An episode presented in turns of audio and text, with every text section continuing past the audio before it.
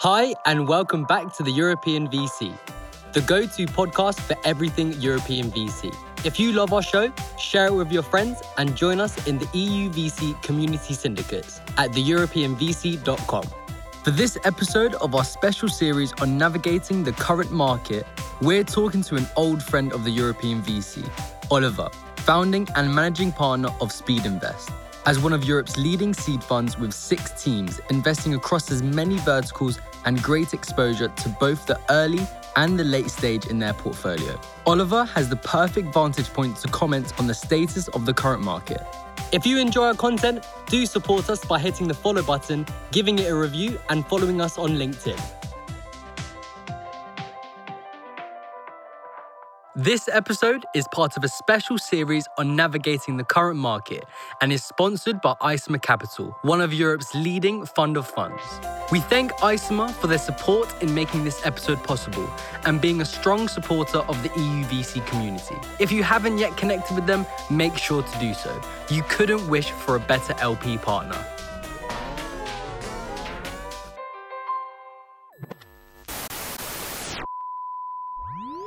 Oliver, thank you so much for joining us here on such short notice for this special series on how to navigate the current climate. It is amazing to have you with us again. Thank you. Thanks for having me. So let's jump right into it. We're having doomsayers everywhere. Everyone is saying that the great tech reset has come, and others are saying, you know, well, we kind of had seen that coming for quite some time, so it's only good that it's finally here. But let's start with the macro view. What are you seeing happening right now? First of all, macro means macro, and macro is much bigger than tech. That's true. Yeah. Honestly, I'm personally much, much more worried about true macro than tech. Uh, I think if you look at the combination of the war in Europe and the inflation and what's going on in the US and the little uh, political muscle that there is to counter all that, that worries me much more than than our little tech bubble if i'm honest about it. Mm. We are hearing at the same time as we're you know we go on our linkedin and twitter and then we see the te- great tech reset already happening and evaluations going through the floor. And then at the same time we're hearing our normal news saying we have a recession coming most likely. It's not just yet here yet. And you know how do you see the interplay between what we're seeing in our tech bubble and the macro perspective what I've seen in the past, it's always the same. So first of all, tech always reacts faster than the rest. Uh, so we are always early in, and then much more dramatic, right? Our our bounces up and down are much bigger than the regular economy. So that's happening as we speak. And what I'm also keep seeing is that US is much faster and much more brutal in their reaction than Europe. Yeah. So now I'm dialing in out of Austria. Here, nobody in the tech ecosystem really has seen it yet. I mean, everybody's talking about it, but it's all still very comfortable and on the west coast a few weeks ago that was a very very different uh, atmosphere. Yeah. so i think it's coming. It's it's obviously has reached the tech stock in the us dramatically. But again if we look then at the, this pre-seed seed market in central eastern europe it's a long way from nasdaq. So there's a delay and there's also a, obviously a cushioning effect. And i think at the, at the end of the day what does this mean? That means we have to very very much uh, differentiate uh, on every specific occasion to make sure you react uh, accordingly. But yeah, as mentioned, I think the, it's happening, it's coming down, it has come down. But I'm personally also inclined to think that it's going to go up uh, sooner in our sector, in our specific ecosystem, than, for example, in overall economy. I think we will be much faster to recover. Also, Oliver, before proceeding to the next, I'd love to ask you so, Speed Master investing across different funds. You're all very early, but very different verticals. Are you seeing or expecting anything different in those sectors? We do, which also has to do with the maturity of our portfolio and with basically the momentum that we've seen in different sectors. So obviously, biggest momentum was in fintech over the last couple of years, especially for our portfolio, but also in marketplaces and on more consumer-centric uh, propositions. That's why we also now see the biggest impact already now happening in Europe with a lot of rounds being either delayed or actually reset in terms of uh, terms, valuations, all these things. I also see we have, I mean, we've started investing in emerging markets a few years ago. And, and that's also where we see a lot of this happening, actually more than in Europe. Ah, interesting. Other areas, other geographies, and other sectors less less uh, obvious. For example, for us, the last two quarters, all climate tech, industrial tech, deep tech actually has seen more up rounds than we've ever seen in the last couple of years. I mean, that is to some degree a coincidence because simply the cohort of companies is now mature enough to raise these rounds. But all these rounds are happening and they have not been significantly impacted in terms of valuation or in terms of momentum in the round. So there clearly is a different thing going on. I need to double down on what you just said with the emerging markets versus Europe. Why do you see emerging markets acting faster? What do you think is the cause of that? Well, I mean, on a high level, you could argue emerging market. Again, most of our emerging market uh, companies are fintech. And again, you simply add one additional layer of risk to the situation. Yeah. And I think that just creates even more imbalance or more momentum to stop around or not move forward or uh, re renegotiate valuations. So um, that's kind of the high level. We are long-term believers in these markets, but obviously the, the big guys, I mean, all of this money typically comes from the US or from large Asian players. And they all are so much under pressure, given the overall performance numbers, that it's, it's not surprising that these rounds now are delayed or not happening. So, Oliver, the natural question for me, you know, after kind of looking at the current climate as it is today, is asking you, so what are you doing inside of the firm? What kind of measures are you taking or, or not taking? Love to hear you expand a bit on that. Well, multiple things. You know, it starts with our own firm. I mean, I've Speedinvest has grown a lot. Uh, a lot of my team is, is pretty young and has been investing in basically an environment where there was little, yeah, it was going, going up all the time, right? So a lot of yeah. the hustling went into going into rounds, getting into rounds. a lot of the hustling went into which term sheet to take from a top tier investor. and and so we had our offsite retreat uh, last week, and the key message there was really okay. We have to recalibrate your hustling. You have to now hustle to get bridge rounds done. You have to hustle to find uh, family offices or CVCs or whoever you can find to actually get money to the and you have to, um, yeah, it's a different job. It's a different job, and I think it's actually a a privilege for this generation of investors to go through this because that's where you learn to be a really, really good investor. And that's easier said than done because it's less fun, obviously, um, and much, much harder, yeah. much, much more emotionally straining than speeding through up rounds, uh, obviously. But again, I think the key point is we're going through every team. So we have these six uh, sector teams, and each team is, is now um, spending quite a bit of time in examining their portfolio and truly understanding what's going on in each company. I mean, the easy thing is runway, right? I mean, it's easy to say, okay, let's make sure you get 24 to 36 months runway clear. Yeah. But the much more important question in my mind is this is now the chance to ask yourself do you really have product market fit? Do you really know what you're doing? And if not, this is a perfect excuse to recalibrate. I mean, this is now the chance to set your agenda straight in your company and maybe downsize, definitely take out burn, and then really think very, very hard what is the reason why you're here and what is the reason why your product is needed in the market.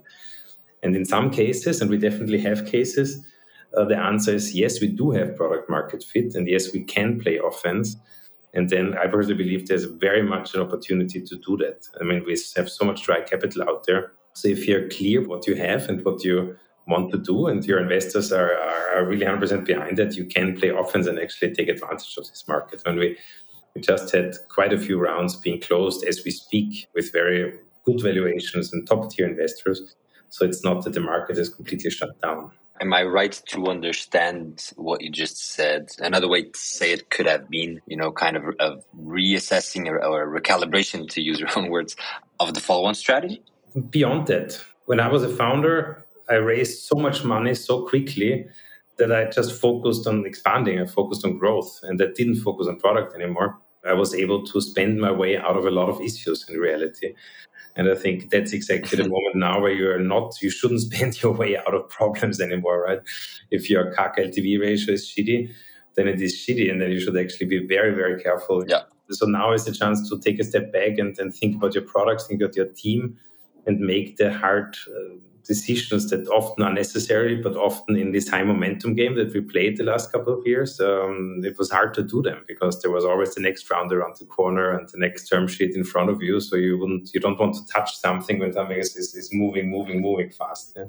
But I think now we have a chance to do that. We have had this article go around with one of the OGs saying if you're below 34 years of age, you will not have seen a down market and you don't know shit. um, you, you, you didn't say it like that, but you said, well, we have a lot of young people on our team. And I'd love to ask you, you know, we have a lot of managers listening in that are both young, but we also have some that are more established and they find themselves in the mentor role here that I'm guessing that you're finding yourself in inside your firm. How are you going about, you know, yeah, to some extent we should say coaching, right? How do you go about getting these young investors through this period? Because it, it is hard to have gone through up round, up round, up round.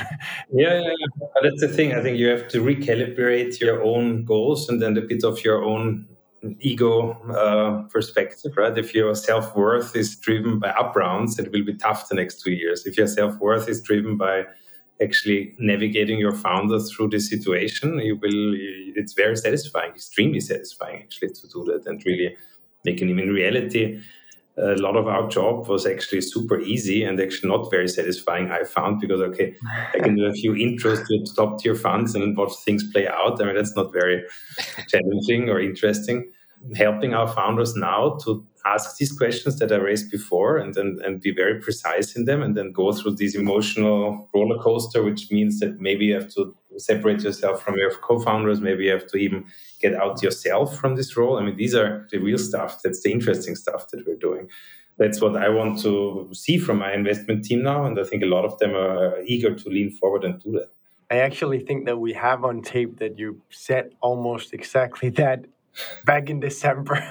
so I, I, actually think that we have on tape proof that you're not just saying that you're happy to be in this situation. I think we should go to the next question, which is Speedinvest is so big that you're raising funds all the time.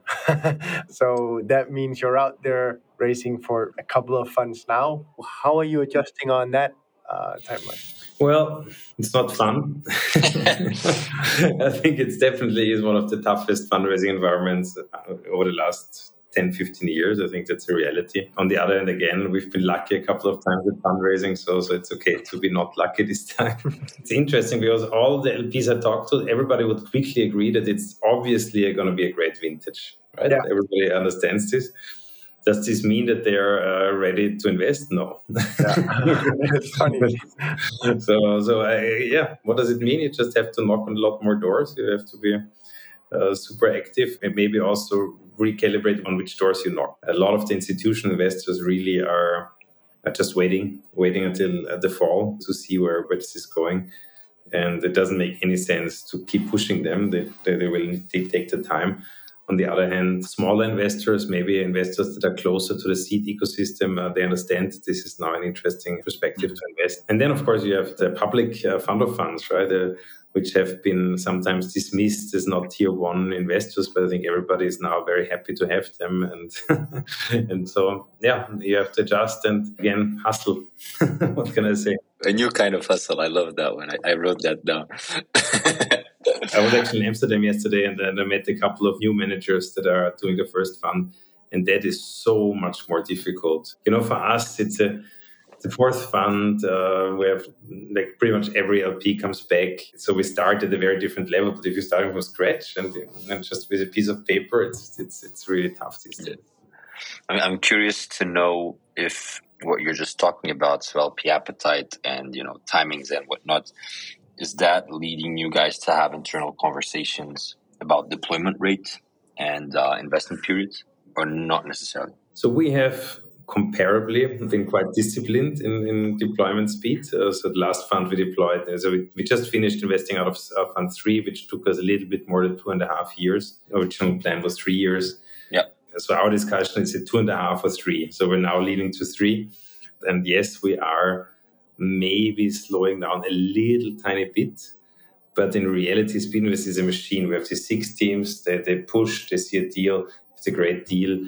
If you do a pre seed deal uh, at four, five, or six million valuation, it doesn't matter that much. It doesn't matter that much. If, you, if you do a, a seed deal, uh, like a high momentum seed deal, at 20 million pre, which had, has happened the last few years. I'm not sure I would do that at I find the nuance in your answer interesting because you say we have been comparably disciplined. What do you mean? Well, I mean, we all know, right? A lot of the, especially on the US side, typically deployment speed has been down to one or one and a half years, which is, I think, pretty crazy because you have a, you have no vintage, uh, so to say, diversification. And I don't know. That's going to be a tough vintage to come back on. Yeah, yeah. 21 vintage. exactly. Shifting slightly topic here, Oliver, and very curious to hear your, your answer to this is um, a lot of people talking about these topics, media writing a lot, experts, you know, giving a lot of advice, less experts also trying to give advice. What is the most dangerous advice or behavior that you're seeing around in the market given the current climate? Any kind of blanket advice. Blanket advice in the sense of stop everything and throw out everybody, go break even. It's, it can be so wrong, can be so terribly wrong. And on the other hand, uh, being a friendly investor and, and supporting the founder to not look at your own situation can also be terrible advice. My investors back then were so friendly to me. They always believed what I said. and it was terrible. it was terrible advice. So be honest. And now I think the good news is we have a little bit more time now. Things are a little bit less hectic, a little bit less uh, driven between around. Yep. So, so, you can actually spend a little bit more time in the board and think and discuss what exactly to do. And I think that is the environment you have to produce for your founders, that there is this meaningful discussions. And uh, I think any board member who walks into a room and says, okay, this is what you need to do, that's bad advice in itself. Yeah.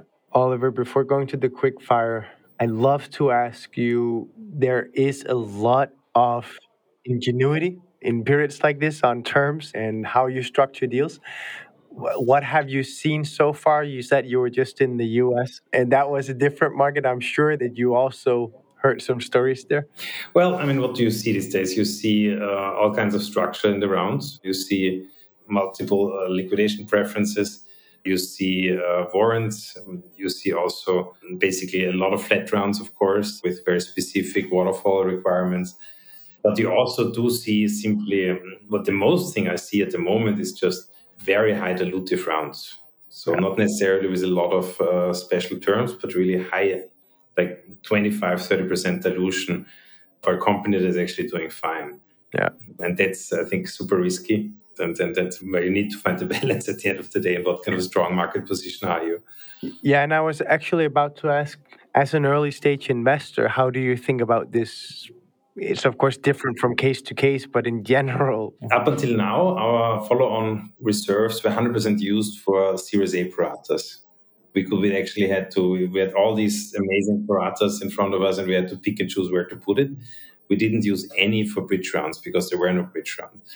And what we need to do now, we need to recalibrate our pro rata strategy and actually explicitly have a bucket available for financing also companies done internally, frankly and without any signal from the outside. And that's, a, of course, a much more difficult task. And that's where we have to find a way to compare uh, the portfolio between these different teams because it's coming out of the same fund.